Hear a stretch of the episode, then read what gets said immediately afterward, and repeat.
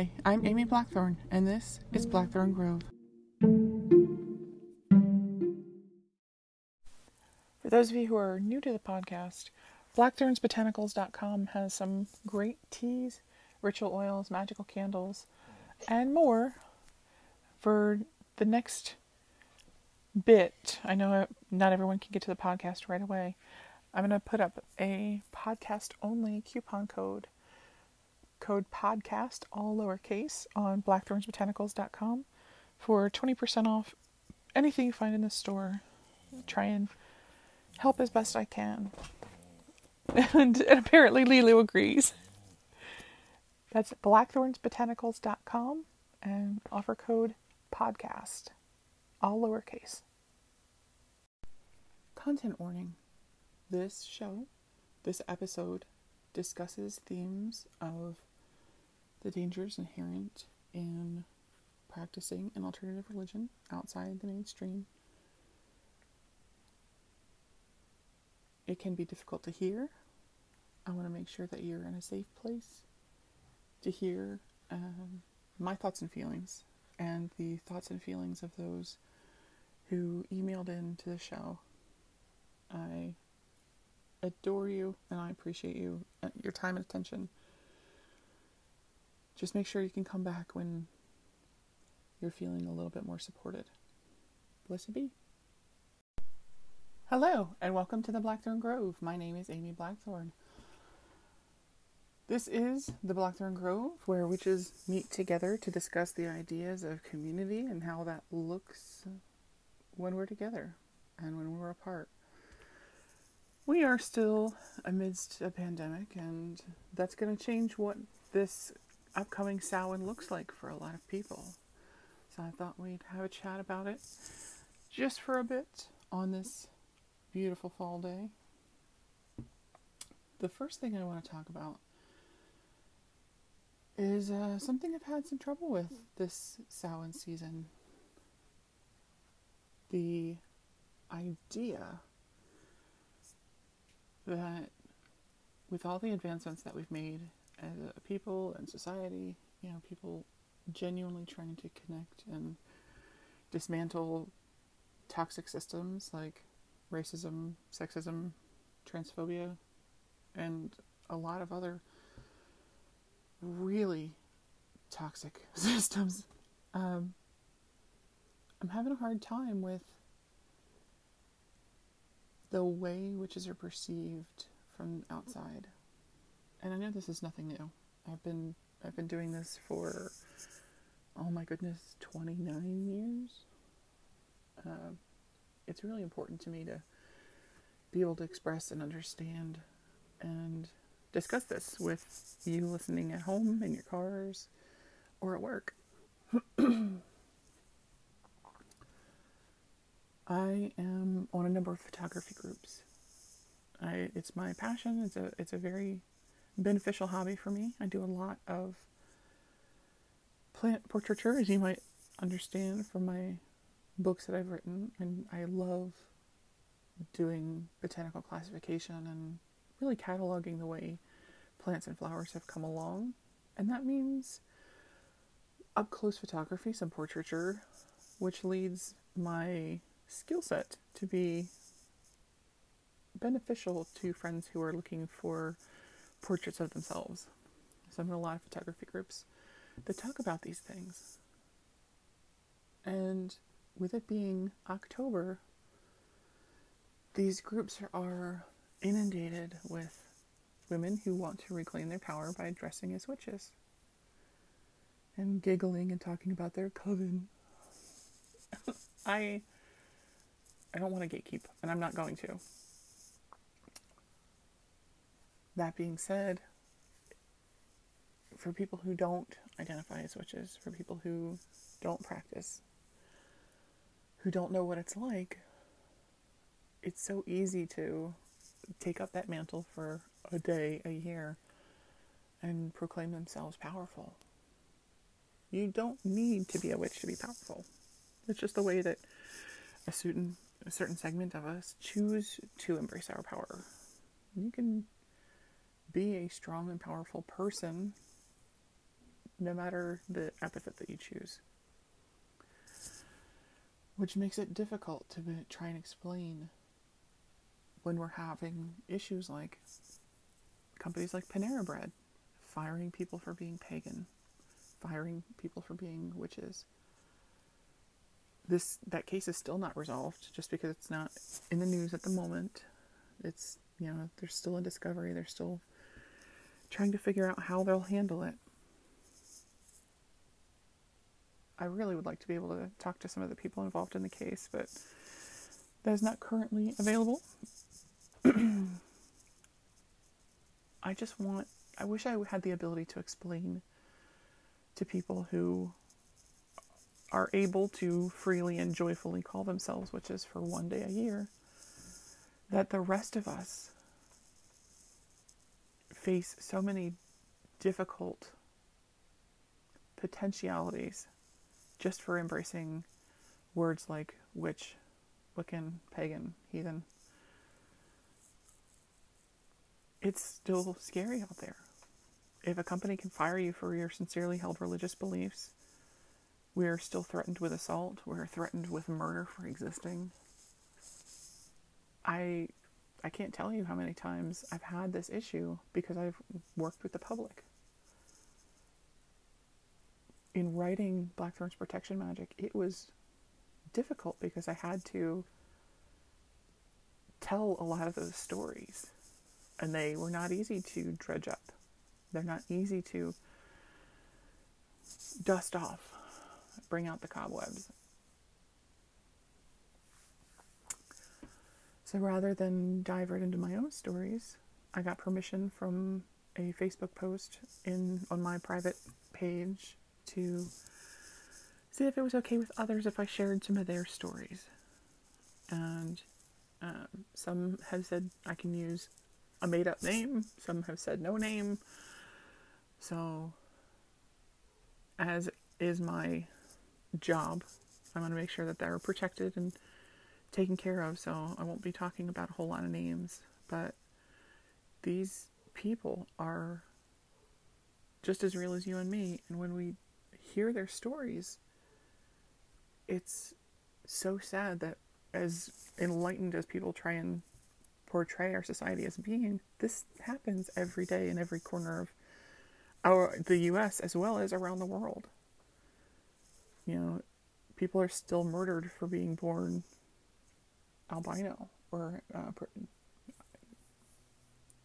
possessing albinism, I suppose.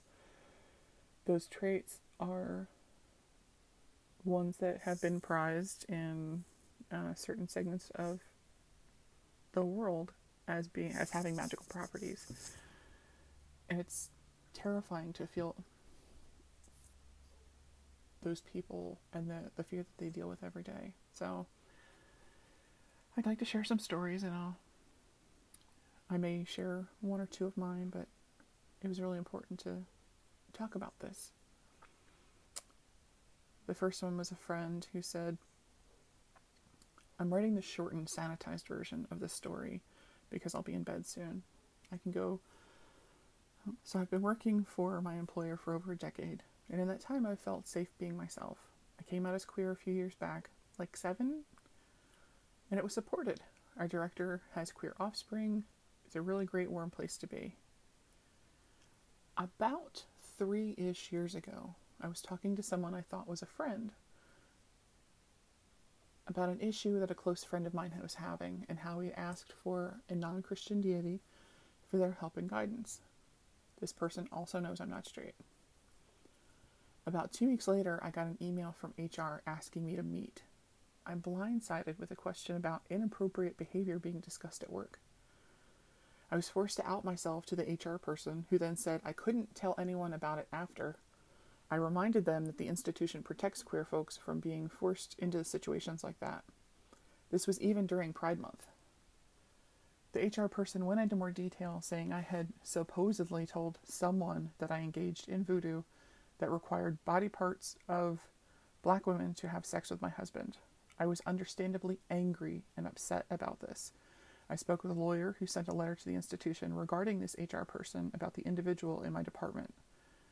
Hearing nothing from either until vacation that year, like magic, both individuals were missing when I got back. I still don't know what happened, but I got a raise and a promotion last year, so clearly the HR person had it out for me prior to their removal. The boss has been trying to get a promotion and a raise for a year.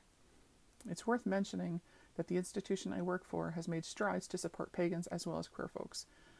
The, in, the annual calendar includes seasonal pagan holidays with management guidance, including allowing employees time off for solstices and Yule, etc. I still delight in knowing they both got fired and I got a significant raise.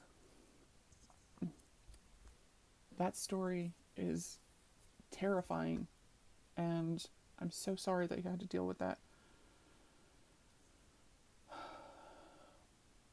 The fact that people not only maligned you as a person, but maligned in a separate entire faith, the the faith of voodoo is a beautiful beautiful practice that is near and dear to my heart. It's disgusting what people think that they need to do to justify their hatred, and I'm so, so sorry you went through that. Let's see the next story. Okay, actually, I actually have a few persecution stories. My abusive aunt forbade me from having an altar when I was when I moved when I was forced to live with them after my mom died mocked my faith constantly while going to church and calling herself a Christian. As I worked as a bookseller slash cashier for Barnes & Noble back in the day, I wore my pentacle, and the amount of abuse hurled at me was insane. A woman actually told me my man- told my manager to fire me because, quote, that girl isn't Christian after I told her the Christmas cards were on back order. People would literally cut in line to proselytize and harass me, calling me disgusting, a Satan worshiper, nasty, wrong, sick, and evil. My mom asked me to maybe stop wearing my pentacle, and I pointed out that if Christians can wear a cross, I should be wearing my pe- I, sh- I would keep wearing my pentacle. The Luke AFB chaplain refused to marry my husband and I because we were pagan. My mother-in-law was informed, and then very suddenly we were offered the very large chapel to hold our wedding and hand fasting instead of the very small one. I still had to get someone else to marry us, but we got better digs. At boot camp, there was a movement to take away all forms of non Judeo Christian worship, including the pagan one that my fiance, now husband, was attending. There was vigorous resistance, my husband among those among the ones pissed off, naturally, that they wound up being defeated, but yeah, they actually tried that shit. Ironically, the milspouse community has been pretty fucking tolerant, lol. You say something about saging a house or blessing or cleansing slash blessing, and people are actually uh, cool with it. I'm so sorry that happened. It's really unsettling to see what people are willing to do just to make sure that they and their faith are the only one that gets response.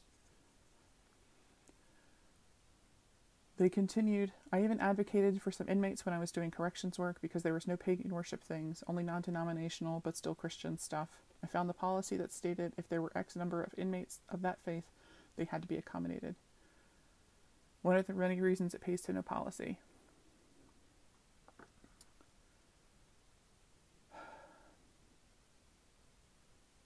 Thank you so much for sharing. The the issues of helping inmates of alternative religions are many, and I'm so thankful for those who called to who feel called to do prison worship. It's interesting how when people's livelihood is threatened, then all of a sudden it's no longer an issue. Um, issues and threats against someone's livelihood go for minority religions as well. It, it really needs to be heard by more uh, vocal parts of the community.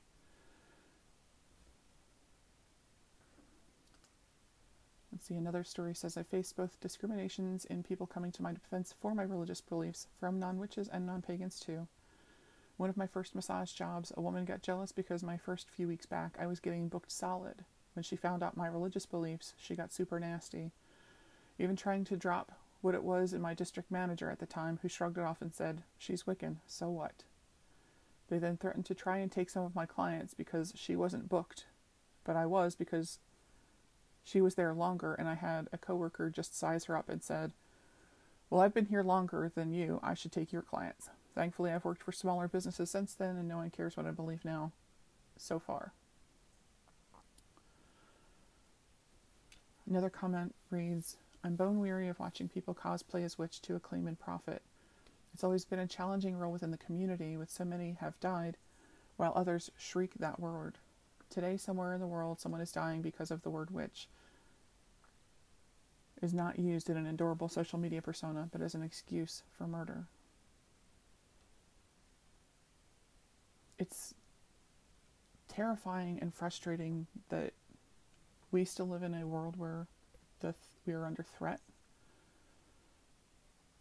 for believing something other than the mainstream. And yet, it still seems as though people who are just visiting, so to speak, all they see is light, airy fluff. That's still a negative image, a negative portrayal of people who have alternative religions. When people downplay alternative religions merely because they're different, whether they're nasty or not, it still says a lot about the prevailing ideas about what we deal with and who we are as people because of our religious beliefs. It is deadly serious when we talk about people deciding who we are or are not based on what they have in their mind about our religious proclivities. When someone others members of the pagan community, however you identify, what is it giving them permission to do to us?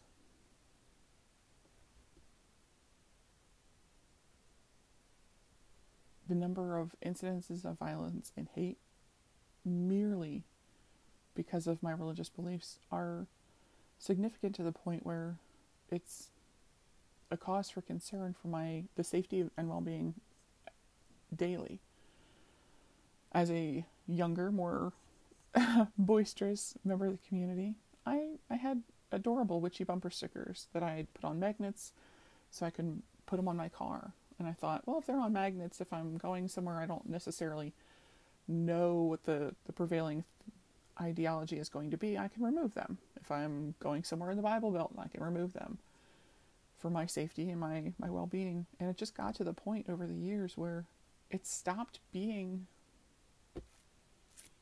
worth it to to be able to say yes, I'm a witch on my car. It doesn't it doesn't really do any benefit at this point. So it just got to the point where they they just live on the garage door now, and it's sad. In my own town, in a blue state. P.S. By the way, uh, I really expected to be able to have a religious bumper sticker on my car and not get hassled for it. I had a man drive me into oncoming traffic while screaming out the window, Thou shalt not suffer a witch to live. And it's just, you, you don't think about these things happening today in 2011 or 2021. I don't know where 2011 came from. Uh, we should not have to face this every day. I was the organizer for the local witchcraft group that spanned the state line because our our city is on the border of four states. Maryland, Delaware, Pennsylvania, New Jersey all come together in a little corner. And you'd think that in this day and age it might be a little easier to do something like that. But I was head of these groups, one on one side of the line, one on the other side of the line. where we unfortunately we you know we made sure it very clear on the website that we can't accept any members under 18 because we want to make sure that everyone is legally allowed to discuss religion. You had to be above the age of majority. And still, we had a parent of a child who wanted to join our group. They weren't even permitted to join the group.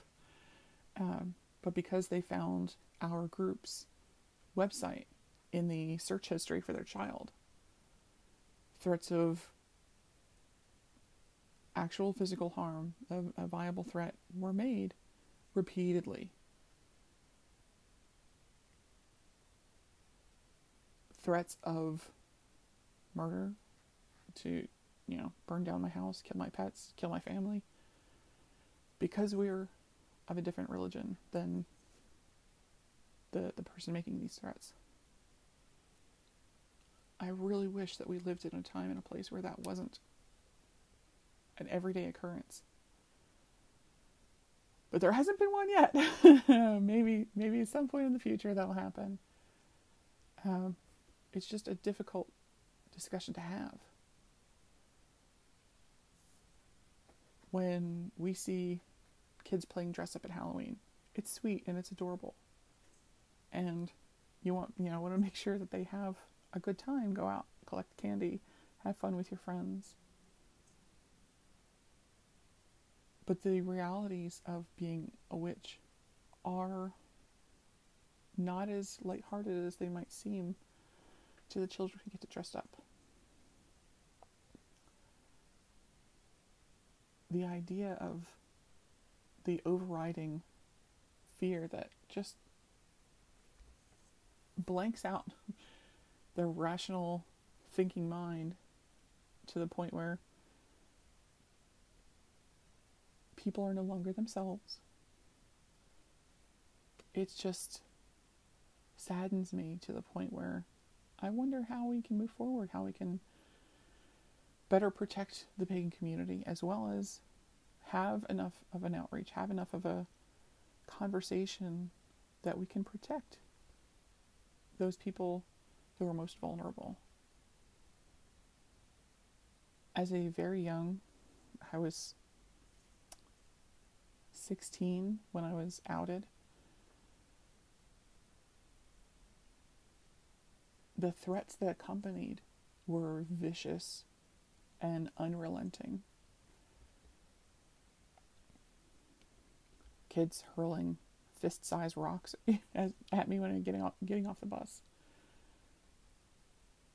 The fear that just overrides any and all sense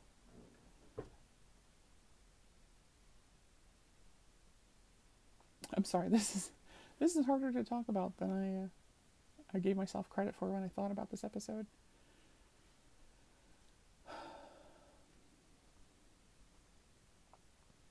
Those threats are real. And honestly, I don't have the answer. I don't know what the right thing to do is. I don't know what the right thing to say is. But those threats are very real and discussing them within your communities, with your friends, with your family, with your high priest, high priestess, whoever you find solace in discussing these things with, please take some time to make sure that you are as safe as you can be. I made a whole outline, but I just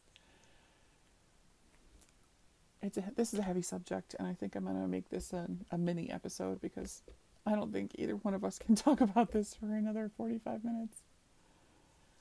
Um, if you'd like to talk about this, if you have questions or you want to share some ideas, you can reach out to the Blackthorn Grove podcast at gmail.com.